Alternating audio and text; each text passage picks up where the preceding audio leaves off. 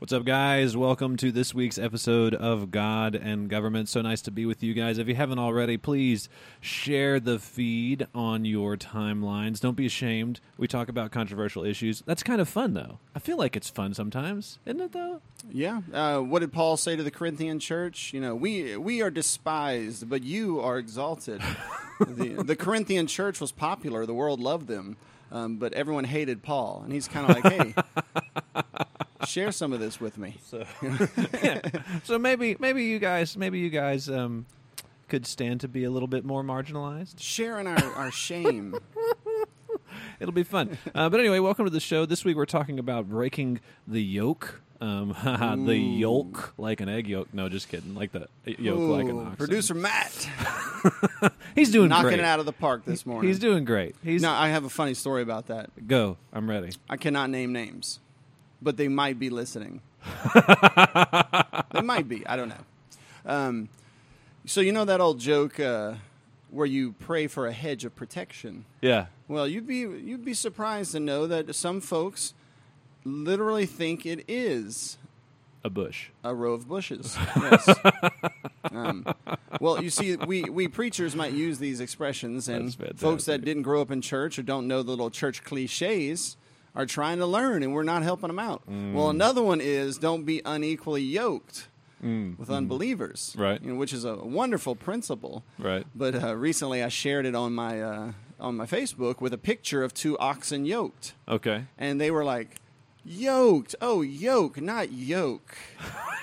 Like it's, an egg yolk. It's a like a farming yoke, not an egg yolk." Well, producer Matt made that same mistake this morning, it's okay. or Matt. it was just a spelling thing, something like that. one of those. a little bit of both. Maybe both. Maybe both of those. That's fantastic. Well Oh, done. We're right there. We've all done it before. Yeah, It's all we've, all, done, done it. before. We haven't all shared it publicly on a live video, um, but something like that. with thousands of viewers. Literally, literally hundreds of audience. thousands. International podcast. That's right. That's right. If you guys are listening on the podcast, uh, we do live stream this every Wednesday at 11 o'clock on the Christchurch Media Facebook page. You can go and click in and engage with us, ask questions, Yeah, get a little bit yeah, of yeah. feedback going. And for those of you that are in the feed right now, feel free to ask questions. Today we're getting into some good, um, heavy, controversial topics to kind of think through. And it's kind of based on a sermon series that we're working through right now across our Mm-hmm. locations, right? We're talking about um, what poverty ministry looks like, all the facets of it, biblical poverty ministry. Mm-hmm. I'm trying to get back to that. Right. That's right. That's right. We uh, are exploring and considering what the scriptures say about the church and the church's involvement in ministry to the poor. Jesus cared for the poor, comforted the poor, nurtured the poor, fed the poor, healed the poor, and we have his spirit. We have to be engaged in the same. Amen. So, Amen. God came to Adam and Eve. He preached repentance, warned them of the wrath. But then what did he do? He preached the gospel to them, demonstrated it by the sacrificing of that uh, the animal. The But then what did he do? wore. Yep. He healed and soothed the hurts um, of sin. I think that's a great threefold model. We have to be prophets. We have to proclaim the, uh, the law and the gospel, but we are not fully um, accomplishing our mission unless we come alongside and we soothe the hurts. Mm. Jesus is the Good Samaritan. Mm-hmm. He delivers souls to our inn, and we have to care for them, Right. lift them up, provide homes for the homeless, food for the hungry, etc. Amen. So, um, but you know, this sermon series also wants, and these shows here are designed to make sure that whatever we do, we do on a solid foundation. Mm-hmm. Name the Christian institution that was established for the care of the poor that didn't eventually become humanist. There were a lot of mission works of and care for the poor in church history. Which of them remained faithful to Jesus Christ, to the atonement, to the gospel of Jesus Christ over a hundred years? It's because they are established with cracks in the foundations. And uh, we want to do everything we possibly can at Christ Church to not spin our wheels. We don't want to um, do things that sabotage our efforts. Right. We want to build on the rock so that our building might, you know, make it past a few storms. Amen. Amen. So that's what this sermon series is about. We've got a lot to learn.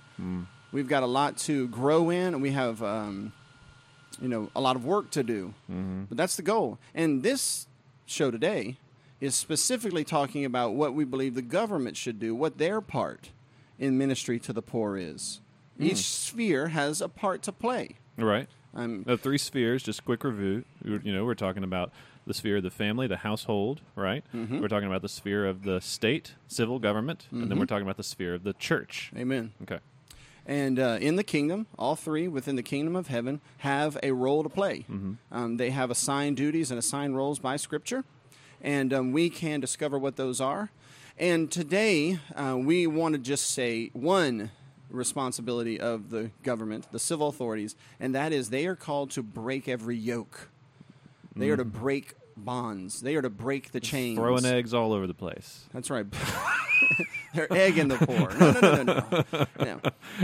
no. We don't believe that the state is called to feed the poor, to feed the captives, but we do believe they're called to free the captives.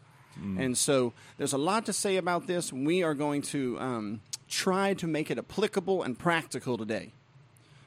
But we need to do some qualifiers. Got some folks joining us? Yeah, we got a 100, handful of people 200 in. folks. Yeah, Yeah, amen. uh, there's at least a thousand An people. army of now. Christians on the march. Ooh, do it. Pastor That's Joe right. asks. He came right out of the gate. Oh, he came right out with jokes. right He's got jokes. he says, "Why do you hate poor people?"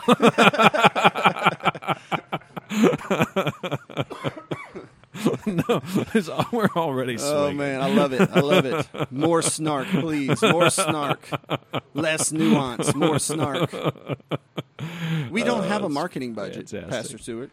Uh, I But mean, there's free marketing to have. do you not see all this fantastic? I take that back.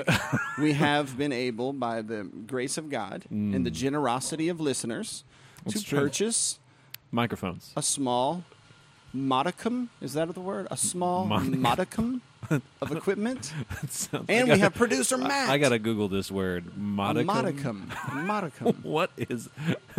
I didn't spell it right. I didn't spell M it right. D I C U M. Well done. That is correct. A small quantity of a particular thing, especially something considered desirable or valuable. I, I would say that we have a, a a modicum modicum of production equipment. production. We Well need a cornucopia. Oh, I love man. vocab. I, I've So, noticed that. Yeah, I'm, I'm a- picking I'm it a- up. I'm a fan. I used to teach vocabulary in English. I, I've loved it. Um, so anyhow, anywho, uh, we have to make some qualifiers though. We need to get started with some qualifiers okay. Okay. because there have been a lot of people who have been helped by government welfare. sure. Sure. However, plenty of Jews were helped by the Assyrians until they weren't. Right. Um, so we have to be careful. You know, when you build a house on the sand, you still have a house, just not for long. So I would say there are going to be anecdotes and situations where the poor are helped, and there's also going to be situations where godly, honorable people are helped for a short time.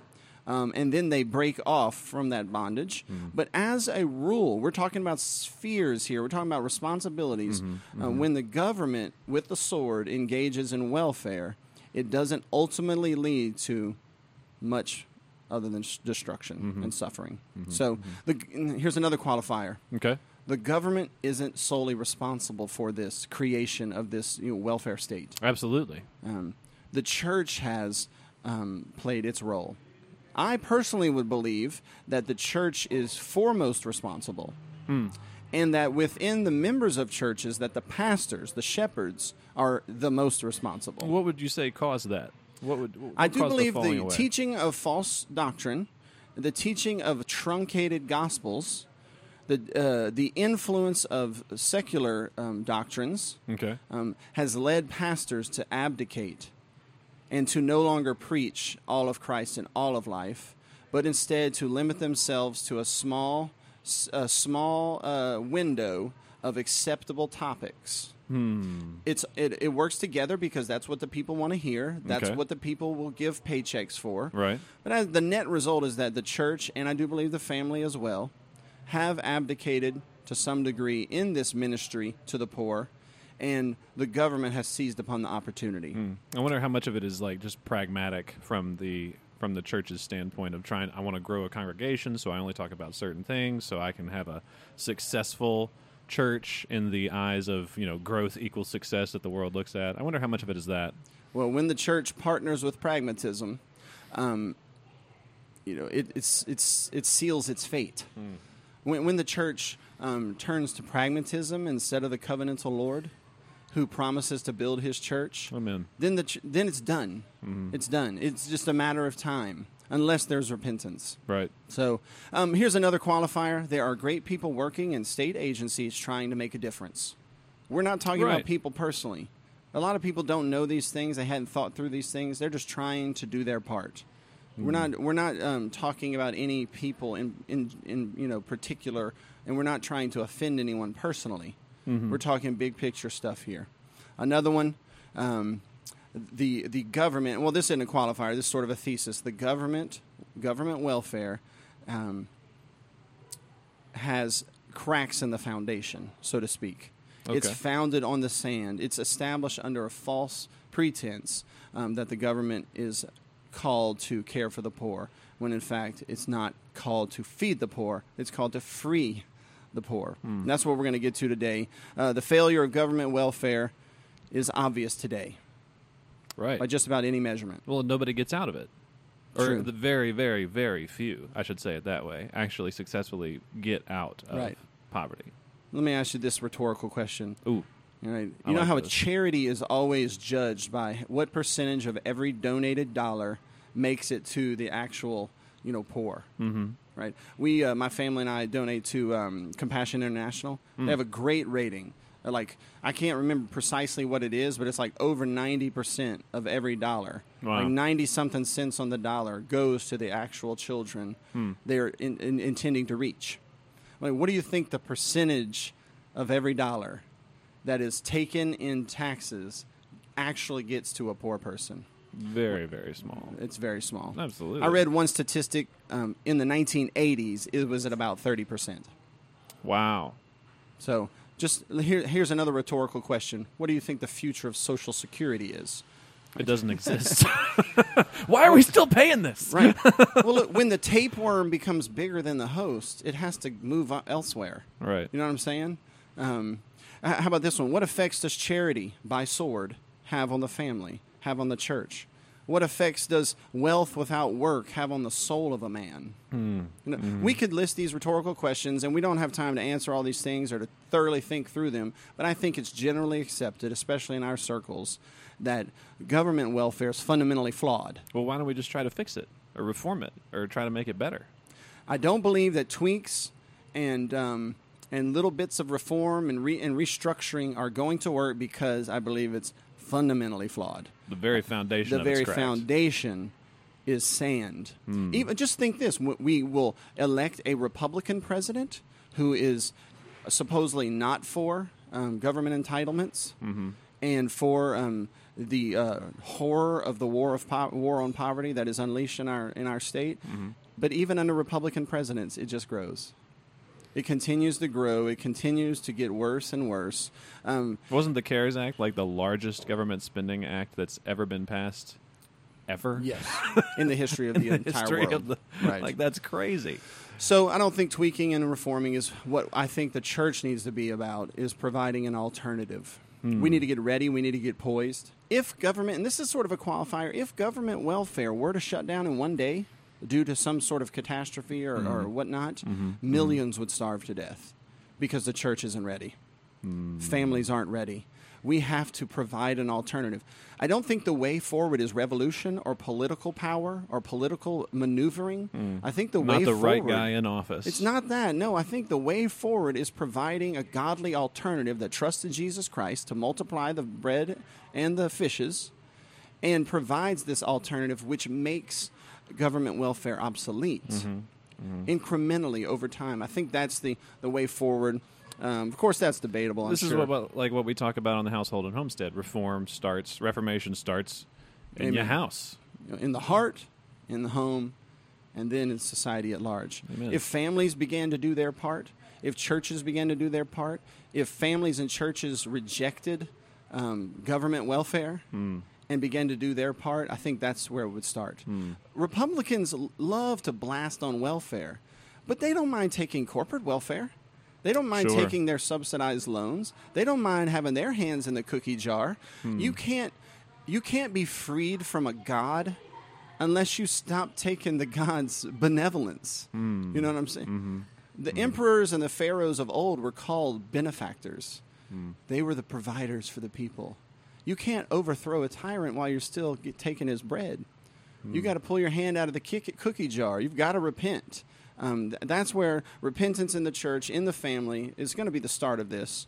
Um, so, hopefully, our sermon series and these shows will lead people to think through these things differently and give them a way forward. Hmm. Amen. So, so what should the government do? Let's talk practically. Let's get into it.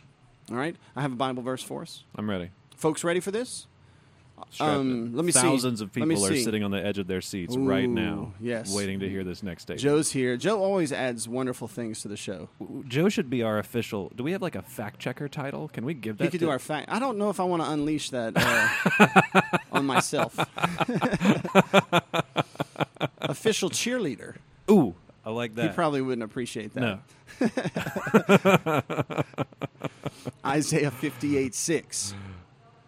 Is this not the fast that I have chosen, the Lord says, to loose the bonds of wickedness, to undo the heavy burdens, to let the oppressed go free, and that you break every yoke? I believe that is a great tagline for what the government should be up to. They have a sword for a reason to break every chain, hmm. to set the captives free, not to feed the captives, Hmm. not to enable the captives to maintain long lives of, of uh, idleness and sloth, mm-hmm. not to take the place of a dad, you know, not to disconnect wealth from work, but set them free so that they can work the land, so that they can bring in the sheaves, so that they can contribute and take part in this, this act of generosity themselves. Hmm. And This mm-hmm. is what I do think our government is actually doing the opposite. I believe they create bonds, they create bondage, and then they tax to fix the problem. What needs to happen is they need to begin to break yokes and break bonds. Now, the question is, what precisely are the bonds that are holding holding uh, the poor, enslaving the poor? This is, you know, high level, you know, high intellectual topics. Okay, Okay. I think I know some of the things that need to be broken, but I, I get these from people who are experienced and well versed and scholars in this particular field. Okay. All right, um, I'm not a scholar in the field of government policy as it pertains to the poor. Um, I'm underneath that, I do believe. You know, discussing isms and philosophy um, and, and vision and whatnot. Um, but I have found a list of things which I think the government should do. All right. Okay. All right. So that's just a qualifier. These are not um, It's not three steps to Necessarily. success. not three steps to success, and and these are not from uh, you know I'm not speaking ex cathedra here. These are not f- from the uh, throne of heaven. Um, you know, uh, with a messenger of an angel delivering these to me. These are complicated issues. You're not writing a papal bull. No, not at all. But I am. I do want to apply this concept that the government should set free, not feed, but free. That the government should um, protect, and the government should um, break every yoke. I want to kind of apply that to certain areas and see if it makes sense. Okay. Okay. Uh, Let's take minimum wage laws for a second. Okay. Now, I'm sure that when that was established, probably in the 60s, if I had to guess, um, that it was well intentioned. And maybe it needed to be done economically at the time. I'm not sure. But the mercies of the wicked are cruel, the Bible says. Um, and the, the lords of the Gentiles are also called benefactors. While they lord it over you, they demagogue you, they also oppress you. This is how um, tyrants work.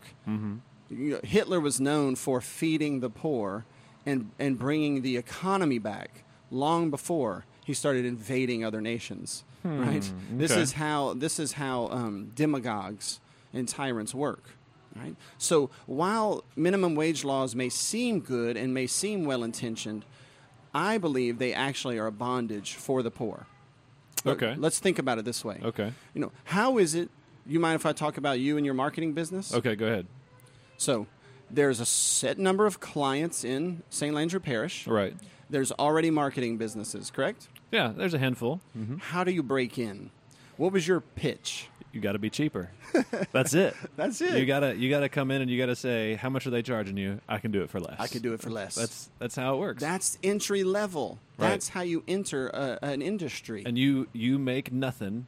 I remember the first client we ever had paid us 150 bucks a month, and we did everything for them. We gave them the planet. I probably made like two dollars an hour or something like that Right. with that one. But from there, you know, we got you got stuff. you got more experience. You made more connections. You right. gained wealth and uh, expertise, things you could never have had Mhm.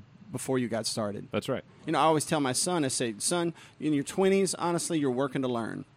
Mm. It's not going to be to like your 30s and 40s, and probably not even 40s and 50s till you're working to earn.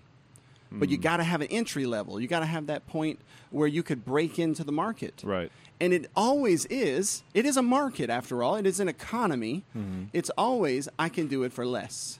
Now, what if all the marketers in St. Landry Parish and in Louisiana uh, had a lobby in Baton Rouge and they said, you know, all these clients are paying these marketing people cheap, cheap prices. Look at poor Stewart over there. He's barely making anything. We love him so much, and we really want to, him to vote for us. And so, you know what we need to do? We need a law that says Stewart has to make $100 an hour. Okay. All marketing has to be done for a minimum of 100 an hour. Hmm. Now, Stewart might like that, right? Nope. Well, okay.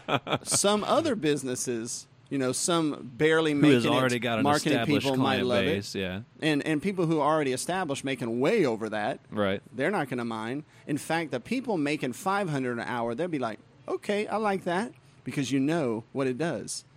It drives their prices up too. They can raise their prices, but what it does is it takes out those bottom rungs of the ladder. No longer can anyone say, I can do it for less. They might not have marketing skills worth a hundred an hour. Hmm. So what's going to happen? No one's going to hire them. Right. It, it takes away those first two rungs. Mm-hmm. It takes away that entry level spot. You see what I'm saying? Mm-hmm. And mm-hmm. and that is where 18 year olds, 17 year olds, 16 year olds, 20 year olds, that's their play that's where they operate. Right. Is entry level. They're not worth minimum wage sometimes. Right. right. There's plenty of Right. people I would love to hire. I actually can think of their I can think of their names and their faces right now in my mind to do things for me. Mm-hmm. But be, they're not worth anywhere near the minimum wage Mm. because of the management that I will have to put over them, the oversight, the risks and liabilities involved. Mm. The the risks outweigh the um, the benefits, and so what happens? We don't hire them, and what do we say? It's so hard to find good people. Can't find anyone. See, this minimum wage law, although it purports to help the poor, I actually think it, it strips them of their job opportunities, especially from the age of 16 to 24, that entry level age where you have strength, you don't have a wife or ne- yet necessarily, you don't have kids, and you can say, I'll do it for less. Mm-hmm. All right? Right. Okay. Right. So I have done a lot of jobs. Okay. All right. Um, well, no, let's not get ahead of this, but I'll just say this one story. Okay. Go. I quoted a job, a pond cleaning job. I clean ponds Okay. for uh, extra money. I have a pond for you. One time, let's check this out. One time, I was on Facebook, and I said I can do it for less. All right. Sure enough, I'm at the job site working. I have a, a hired guy from the mission, who who works for less. He's a hard worker. We're working together, cleaning this pond out. Guess who shows up at the site? Hmm. The pond doctor. Right Now the pond doctor in Acadiana is the dog. He's the he's the top dog. He's the big guy. He's got the, He's got the out hundred thousand dollar uh, equipment, and I'm out there with a pond fork and literally an anchor. We're throwing this anchor, and we're pulling in the weeds. Okay, zero overhead, right? right. Black market pond cleaning, right? Black market. The pond doctor comes there, unlicensed black market pond cleaning. They're tr- trying to get my hustle on. Okay. okay. I'm, tr- I'm on the Dave Ramsey plan. This is a while back. I'm trying to get out of debt. All right. This other guy, he's with me. He's uh, he's still in, in drug court. He's a hard worker. He's trying to get his hustle on too, and I'm paying him good money because he's a, a, a beast. All right, it's not easy to clean a pond out. All right, No, it's physically very taxing. I know this. Right. so the pond doctor comes, shows up in his big trucks, the you know all the uh, the marketing on the sides of the trucks. He's got his workers, and he watches me. I'm sitting, he stands there and watches me, and he's like, "I wanted to see who said they could do it for less."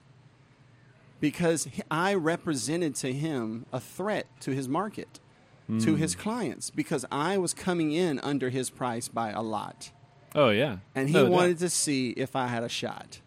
You see what I'm saying? He wanted to see if there was somebody else, which makes sense. now, what if he? I would do the same he- thing. Yeah, I would show up and be like, fine. "Who said that?"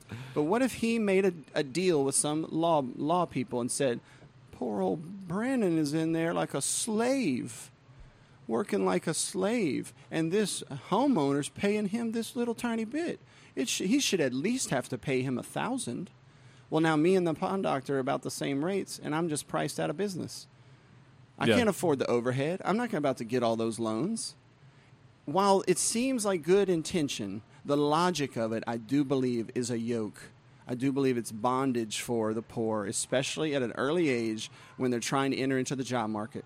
Then what happens? They can't get into the job market, and then they have kids. Hmm. And then they can't say, I can do it for less. Life starts to happen. They, they miss those early opportunities. Hmm. So let me ask you would you take a risk? You got a business, right? Okay, I'm listening. Would you take a risk and hire a teenager? You didn't know them at all. You didn't know that. You Didn't, know him. I don't you see, they're poor. You see, they're them. poor, and one of the aspects of being poor is you have no connections. Okay. Okay. Okay. You know, connections are wealth. We take those things for granted. Okay. All right, folks, listening to this, I hope I hope people in our church are listening to this. I really do. Man, this. So, We- but anyway, would you take a risk on a teenager? You don't know them at all. They have no connections. Okay. Right? They don't have a dad. Okay. They have no education. Okay. They're probably socially unrestrained in some sense. Don't have a lot of experience. Probably not great with their hands. You know what I'm So saying? I'm teaching him everything. Like he's coming in with nothing. He's coming in with nothing. Yeah. He's coming in with nothing. Or would it be easier to take a risk? Middle class kid, grew up with a dad, knows how to fix a car engine, has an education, articulate, can spell. You know, knows how to knows how to spell yoke. Uh, Zing.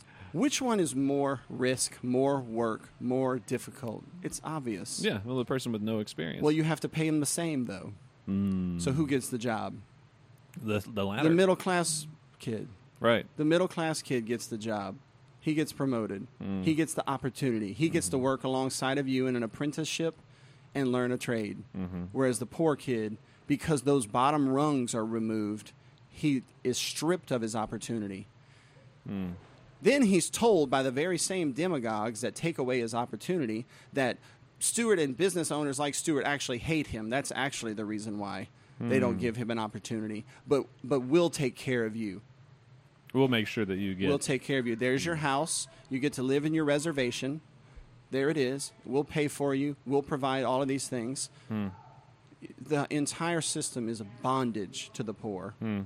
and it has to be broken. Whereas if I could say, look, I can't even pay you because you know nothing. But if you come, I'll teach you everything you need to know. We'll buy you lunch. You know, make, we'll make sure that your bills are paid. I'll give you a place to live, You and I'll give you food. come and stay and here. you're going to work with me, and you're going to do everything I tell you to do, and you'll learn a trade. Yeah, Wow, that'd be now, a great trade. Now you could do that. Now here, let's let's take this a little bit further. Okay. I started working when I was 13 years old. When did you start working a, a job where you got paid? Before I could drive, so I was probably f- like 15, Mhm. something Did like that. Did they give you a W two? Oh, so you mean like Well, no, no, when no, I cut somebody's grass? You worked and you got paid. Oh, When- dang. What age were you? Thirteen. I was young. that's that's was young age young, to get young. started in a business, isn't it? It was like 12, Did they give you a W two? No. Child labor, illegal, black market lawn care. All right. Did they have workers' comp? Not a chance. Did they have insurance? Did they have a 401k for you? right. Did they have any of these things? Did they even pay attention to the minimum wage laws at all? Mm. No, they broke the rules. They, un- they we understand instinctively that we need to break the rules. But you see, why did they break the rules for you? It's probably because you knew them. You had connections to them. You see what I'm or saying? they were family. Yeah. They were family. That's Yeah. what I mean. Yeah. So they didn't mind putting themselves out there with a little risk. They weren't afraid you were about to, you know, Come at them. or whatever Report them to the whatever to the trade commission or so something. they, you had a sort of a wink, wink, nudge, nudge, underground Mm. black market lawn care, where you disregarded all of these regulations. But you see, when you're poor and you don't have connections, you don't have that same liberty. Not usually. Not usually. Right. Mm. it's much more hampered. It's much more hampered. You were essentially selling watches on the street corner in, with, in your jacket. You know, getting your hustle on. yeah. But you're not allowed to do that anymore. Um, here's another another question. Um, what if the church, however, came alongside? So th- this is big, big stuff. mm-hmm. You know how the uh, the government has a Head Start program for Yeah. elementary school Okay. Where they help kids get ready for school. What if and, and of course they have trade schools that do a little bit of this. What if the church came along and established a Head Start program where we were connecting people to jobs? And we brought those two rung, those rungs back. We put those rungs back. Found a way to like coordinate apprenticeship. Set it up as contract labor. There's ways to do it. to d- diminish the risk to some extent, Mm-hmm. to uh, allow s- the church would have to be wise, Mm-hmm. shrewd, I might say. But there might be a way to put those rungs back so that somebody could work to learn for a season. Well, it's already so. Let me tell you, this already exists. What you're talking about, but it exists in a broken way. It's the the local employment agencies that you see scattered throughout the very poor districts of cities. Um, they go, and if you notice those particular agencies, I can't remember what a handful of their names are, but what happens is they have a handful of people that sign up to work for the agency. And the agency sends them to employers. The employer's benefit is now they only have contract laborers Okay. through an agency. That's good. They don't have to, uh, you know, provide workers' comp, meet a certain income requirement, none of that stuff. And the check, they just write a check to the agency itself, and that pays the employee. So it's like a So they've created there. this this whole like um, administrative bureaucratic system to get around minimum wage laws or, well, or some laws, to get around the workers' comp, four hundred one ks, insurance requirements. but probably not the minimum wage laws. Not the minimum. They can't get around that. But there is there is a rung like this that exists. Now the problem with it though is that um, businesses are exploiting it to make sure that they don't actually have to have any type of connection to their Oh, employees. so they go out of the, they go out of their way not to hire people in a in a in a, a good and righteous and just way because they can do it this way. and then whenever they need to let them go, they just fire them, and they don't feel bad. There's no there's no relationship. There's no real There's no covenant. Mm-hmm. between the business owner and their you see, employees. you see how the entire system is rigged against. If if you're a middle class and you have connections and stuff, you ju- that just happens for you naturally. Mm-hmm. That just happens. Inside the church, we could create these bottom rungs. yeah, I think and so now too. it would mean that we would have to be shrewd.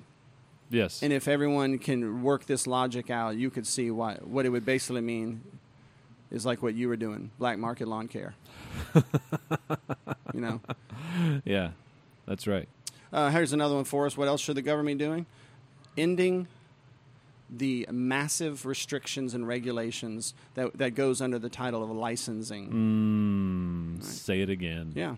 Say it again. Now, this is all done in the name of the public good. And to some degree, there is probably some good that takes place, but they don't. They don't trust, uh, you know, the market. They don't trust freedom, so it's completely regulated and controlled. If you want to enter into a trade or a guild, or if you want to do certain things, you have to have a permit. You have to have a license. But what does that do to your entry level costs? You know, So what does I that know- do for the poor? I know people who were interested in pursuing the career of like being an electrician or a plumber, Sure. or maybe even like a contractor. They were good with their hands, but they Right. didn't have a lot of capital to pay overhead costs. And in order to have a license as an electrician, you have to carry an enormous insurance policy on what you do. I think it's like a million dollars or maybe even more Right. than that. Right. And you have to have all these other things in place. It's the startup cost I think is somewhere around like ten to fifteen thousand dollars just to start. That's right. And that's even uh, that might even be before your apprenticeship, honestly. And your apprenticeship by law Mm-hmm. requires 2 years. And now we have removed the rungs Mm-hmm. from the poor once again. They they can't make it at entry level, and it's especially hurting people around uh, the 16 to 25 where they're trying to get started working. Mm. And then they're offered, you know, perhaps free money. Why and would you? since they're forced to go onto the black market anyway, Mm-hmm. well, there's things you can make a lot more money on in the black market than cutting grass. You know, Sure. the the the system, while it purports to help, is destroying destroying the poor. There's got to be a way to be able to do this, and I'm sure people have recognized this and try some way to get around it. Mm-hmm. Um, but let me. I'm going to list some of the jobs that I've done in my life. Okay, and still doing some of them. Taxi service, taxi, Taxi service. ser- yes. I have no license. I have no insurance. I have none of those things. Okay. Trash removal business, pond cleaning, handyman services. I when I was a Christian school teacher, I made fifteen thousand dollars a year. I was well below Wait. the poverty level. Fifteen thousand dollars. Fifteen thousand a year. I lived in Section Eight housing, but I wasn't poor. I don't. I was financially poor, but I had connections and I had an education, hmm. so I wasn't poor in that sense. Right. I bought a navy jacket, uniform jacket from Goodwill, and I bought a paneled van, and I drove around like I was a handyman. Or a person who abducts children. Or, well, I had the name tag though, you know. Oh, okay. So, and I Friendly I hung flyers on people's doors and consulted with them as a handyman and fixed things around the house. I can remember getting jobs and going to YouTube. f- this was in the very beginning of YouTube. It wasn't much developed. You had to, you had to. It was difficult, and figuring out how to tile a bath or how to replace a window Oh yeah. And uh, it was i learned so much doing that Hmm. i painted homes i did all of these things government was never involved i would have never have been able to get into that handyman pond cleaning taxi service trash remo- removal business lawn service i would have never been able to do any of those if i would have played by the rules you know Hmm. Right. I, I, I was getting my hustle on. I, w- I lived in Section 8 housing. I was poor as dirt. Hmm. I had to do this. I had a wife. You know what I'm saying? Mm-hmm. Um, if licensing and all these various restrictions were removed, how much overhead does it take to have a trash removal business or to run a taxi service? But you can't. And the, all these, these entry level jobs are controlled by unions, and the unions love them some minimum wages because it keeps out the competition. Hmm. So, um, got another one for you. Go. Just two more. Then we'll be done. But I think people are starting to think what I mean when I say break every yoke. okay. How about corporate welfare? Subsidizing corporate entities so that they don't have to innovate, they don't have to become more efficient. But Brandon, they're too big to fail. Right. They're, like Well, they're- then what ha- what happens though? They get this money. They don't have to become more efficient, more productive, more innovative, and where where they could have expanded perhaps through innovation and productivity Mm. and more efficiency, Mm-hmm. providing more jobs, they're allowed to maintain the status quo. They keep doing exactly what they've been doing because we need them so badly to do what they we keep need them. doing. I mean, think about it this That's way: crazy stuff. these uh, these corporate this corporate welfare that's going out called PPP. I think it's called PPP or the, Right. the uh, subsidized loans. Right. Um, Payroll protection plan. who's getting these? Do you think poor business owners are getting these? So They probably can't even do the paperwork. straight up? We applied for SBA and they were like, "No thanks, Wow. you don't qualify." Really? It was really interesting. Was what, really- what, was the reasoning? Did they say? or- doesn't say. It just says rejected. Who do you think's getting this money? You know who's getting it. People with teams of lawyers, big businesses, people with CPAs. They're redistributing the wealth. It's corporate. It's corporate corporate welfare. Mm. And who's voting for it? You know, Everybody. everybody's got their All hands in the cookie jar. That's Yeah. right. Everybody does. That's why when people start to think that you know we're crony capitalists or uh, corporatists, no, no, indeed, not at all. Uh, the, the same. We're not leftists or socialists, and we're not crony capitalists. Mm. We're not either. saying rescue the corporations at the expense of the poor. no. We're saying everybody needs to be free. free, free, free the market, free the people, free enterprise, free enterprise. I had no idea you were a libertarian. I'm not a libertarian. Oh, oh, sorry, sorry. I mean, Sorry. think about this: God creates Adam. What does He give him? work. A minimum wage, a set paycheck each month? No, He gives him land. Hmm. He gives him margins. He gives him a field. What did we do to the Indian population? Okay, first of all, in many respects, we stole their land. This is not Absolutely. universally true. It's very. It was. it was true early on that Christians were buying their land, all right? But in many cases, their land was stolen. Then what did we do? We put them on reservations. You know who owns those reservations? It's not the Indians, it's the federal government. They're owned by the federal government in trust, like a camp lease out at a you know Three Mile Lake. That's gross. Yeah. Then everyone is given income. And what has happened to the Indian culture? Everyone hmm. knows they're the lowest in demographics. They're lower. They're lower than immigrants. Alcoholism, drug abuse. These were things that were beginning to happen inside of Indian reservations in the mid 20th century, 40s, 50s. It decimated their population. It wasn't until the 60s that we began to take these very same tactics and apply them to minorities in urban cities. This is, I really do believe that this is the heart of the uh, projects and housing units. As long as you obey the chief, you keep getting your money, and your culture is decimated. We have got to get the the government, the lords of the Gentiles who lord it over the people, out of the welfare business. The church has a the church wants to stand up for justice. This is how to stand up for justice. Mm. This is how to do justice. This is how to be a social justice warrior. Amen, Matt. Boom. Amen, man. Let's roll. I love it. I I, got one more idea, and you're going to like this one. Okay, go. Open up the inner city to industry and retail. Lower the taxes.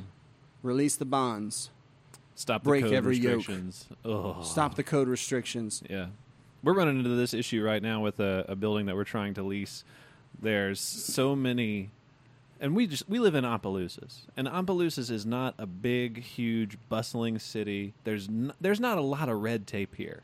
But there's Hmm. Not still enough red tape to make the waters muddy to where you don't know exactly what's going on. Well, Like, but it's also a poor city, so the, the amount of red tape in proportion to the amount of your average income it's probably more. it's high. Yeah. So we have to, we're filling out occupancy permits and stuff like that for the building for the pregnancy center. We don't know if we're even filling out the permits the right way. Mhm. Um, nobody's really available to tell us if we're filling out the paperwork the right Mhm. way. It still costs the same amount of money. It costs us like $250 just to fill the paperwork out and apply, plus mailing all these things to people. Just Mm-hmm. and what are you trying to do? Renovate uh, a, Renovate a uh, building. office Yeah. right in the middle of the poor section of town. to help pregnant women who are under resourced. And it's like it's it is such a strange mountain.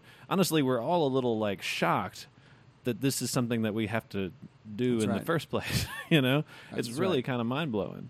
We But- have uh, over in Lafayette um, uh, a partner with our church, a friend of our church, is trying to establish a uh, daycare. Hmm. They moved from a dilapidated building that was small into a larger building, right? In the poor, one of the poorest sections of all of Lafayette, and it it has taken nearly two years to try to get opened. They, the city required engineers, architects, fire marshal codes, and some of this stuff has to be done for safety. But there was a time when people built that building without all of this. Mm. Mhm. We could never, we couldn't rebuild downtown Opelousas if we wanted to. The No. codes and the regulations would not make it possible. Right. Um, the amount of costs to be able to build downtown Lafayette or downtown Opelousas again would be exorbitant. If someone wants to start a small business, they have a plot of land in a downtown area, they have a little plot of land, they want to start a business. Uh, think of the overhead, the zoning, the restrictions. How about let us set up a tent and serve snow cones? Absolutely not. Where's all your licenses and where's all your um, regulations and your permits and your fees and your building's not up to code? But just think of a community that provided those rungs for people. How much more bustling and how much more active it would be. Instead, what do they do? And instead, I think in many ways, um, they incentivize a lack of productivity. They incentivize sloth. They incentivize all of these um, buildings in these downtown areas absolutely vacant and run down. Well, the people who own the buildings that deteriorate over time receive a tax break because their property has deteriorated in value. But just check this out. What if the government say, you know what? We're going to establish this. We're going to let this be a free enterprise zone. We're going to lower taxes. St. Landry Parish has one of the highest sales taxes in the area. Eleven percent. We're going to lower. We're going to lower this sales tax so that everyone in Acadiana knows if they come here, sales tax. They're going to not have to pay near as much sales tax. I bet those business owners will be like, maybe we'll start leasing this building out. Mm-hmm. Maybe we'll rent this out. Maybe we'll fix it up. Maybe we'll do. It wouldn't if the government would set the people free. I do believe a lot of good would be done. Mm-hmm. They've got to. They have to break every yoke. They've got to remove all this bondage. Amen. All right. This is a long-term prayer, long-term vision. This ain't happening overnight. But if the church isn't ready, if the church isn't poised, what can we expect? Sure.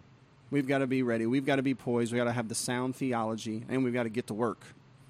Amen. I hope the folks listening have been blessed and benefited.